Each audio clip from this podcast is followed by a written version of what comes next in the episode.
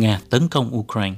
Vào sáng sớm ngày 24 tháng 2 năm 2022, Nga mở một cuộc tấn công quân sự vào Ukraine bất kể những nỗ lực của các nhà lãnh đạo thế giới nhằm tránh chiến tranh. Cuộc chiến này ảnh hưởng ra sao đến thế giới? Vài ngày trước, Tổng thư ký Liên Hiệp Quốc Antonio Guterres nói chúng ta khó có thể hình dung nổi sự đau khổ và tàn phá mà cuộc xung đột này gây ra, cũng như những ảnh hưởng của nó đến an ninh của châu Âu và toàn cầu.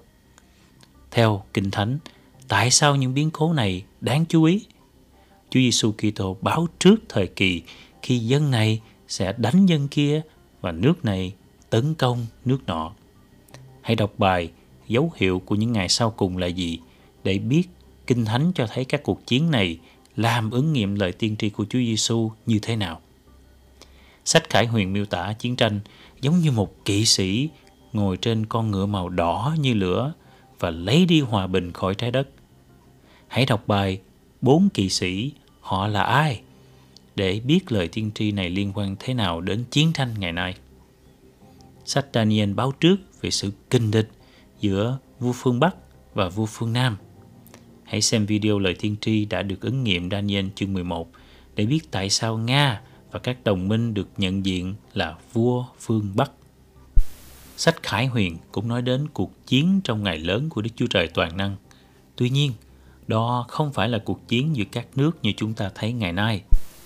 Hãy đọc bài Trận chiến Hamagedon là gì để biết thêm về biến cố đó trong tương lai.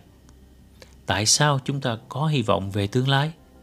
Kinh Thánh nói rằng Đức Chúa Trời sẽ dẹp chiến tranh khắp bờ cõi đất.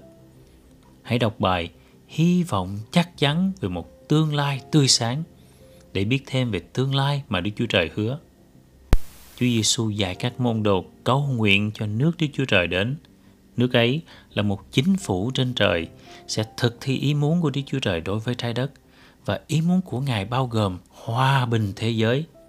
Để biết nước này mang lại lợi ích nào cho bạn, hãy xem video Nước Đức Chúa Trời là gì. Có hơn 129.000 nhân chứng Jehovah ở Ukraine – giống như nhân chứng ở mọi nước khác họ nói gương Chúa Giêsu qua việc giữ trung lập về chính trị và từ chối tham gia chiến tranh. Nhân chứng Jehovah trên khắp thế giới tiếp tục rao truyền tin mừng về nước trời.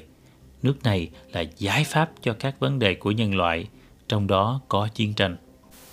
Mời bạn liên lạc với chúng tôi để biết thêm về thông điệp chứa đựng hy vọng trong Kinh Thánh.